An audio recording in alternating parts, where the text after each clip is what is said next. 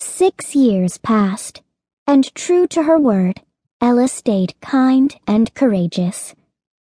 She continued to make sure the littlest birds got just as much food as the big birds at the fountain. She made sure to say good morning and good evening to the cooks and maids of the house. When she had to make trips to the market, she smiled at everyone she passed. Always she felt her mother's presence, reminding her of the promise she had made all those years earlier. One morning, Ella read aloud from a book in the drawing room. Her father sat in a chair opposite her, nibbling on a piece of toast slathered in honey. Looking up, Ella smiled. She had harvested that honey especially for her father. It was his favorite treat, and the little things meant so much these days. The smile faltered a bit as she noticed the dust that had accumulated on the mantel and the curtains, which were worn thin. Since her mother's death, the house had lost some of its sparkle. Now, now, Ella thought. Times are not so bad. Father is here, and we have a roof above our heads, and we have each other. With a resolved nod, she turned her attention to the book and read the final paragraph.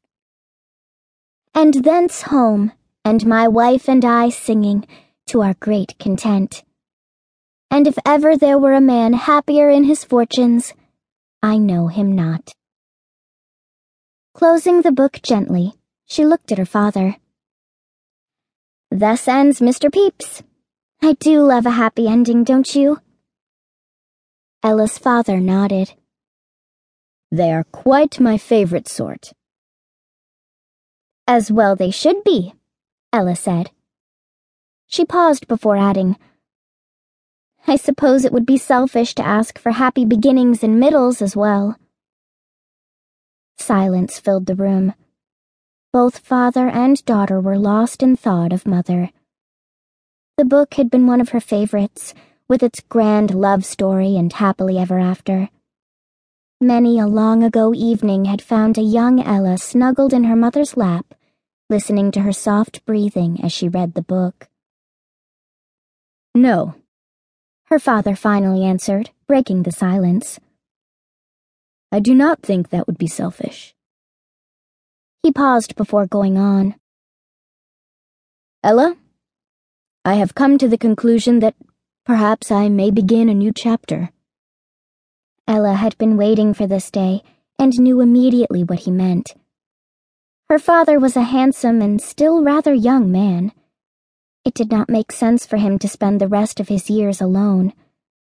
Still, her stomach fluttered uncomfortably at the thought of someone new in her life. Ella turned her attention back to her father. You will recall that some time ago in my travels, he was saying, I made the acquaintance of Sir Francis Tremaine. Ella nodded. Yes, the master of the Mercers Guild, is he not? Was, her father corrected. The poor man has died, alas. I am grieved to hear it, father. Ella said, her voice filled with genuine sadness. Her father looked down at his hands, which he was clenching and unclenching nervously. Then he raised his head, and his eyes met Ella's. His widow, and honorable woman, finds herself alone, though still in the prime of her life. Ella's gaze softened. She knew this was hard for her father to say. You're worried about telling, she said gently. But you mustn't. Not if it will lead to your happiness. Happiness, he repeated. Do you think I may have another chance, even though I thought such things were done with? Ella did not hesitate. I do, father. A relieved smile broke over her father's face. She would merely be your stepmother, he went on, and you would have two lovely sisters.